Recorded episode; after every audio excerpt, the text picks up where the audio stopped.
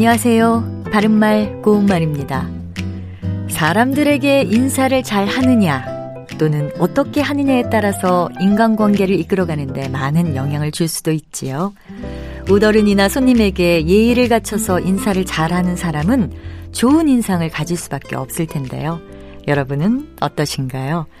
일반적으로 예의 범절을 갖춰서 인사한다든지 대접을 할 때 깍듯이 인사하다 또는 깍듯이 존댓말을 쓰다 같은 표현을 사용합니다.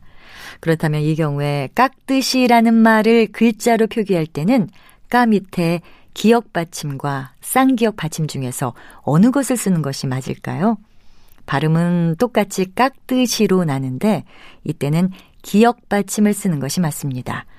기역 받침을 쓰는 깍듯이는 형용사 깍듯하다에서 나온 부사인데요. 이는 분명하게 예의 범절을 갖추는 태도로라는 뜻입니다. 반면에 쌍기역 받침을 쓰는 깍듯이는 뜻이 다릅니다. 이것은 동사 깎다에 연결어미 드시가 붙어서 깎는 것처럼이란 뜻이 됩니다. 예를 들어서 백화점에서는 시장에서 물건을 깎듯이 할 수가 없습니다. 이렇게 말할 수 있겠지요. 발음은 같지만 기억 받침을 쓰는 것과 쌍기역 받침을 쓰는 것의 의미는 서로 다르기 때문에 글자로 표기할 때는 주의를 기울여야겠습니다. 바른말 고운말 아나운서 변희영이었습니다.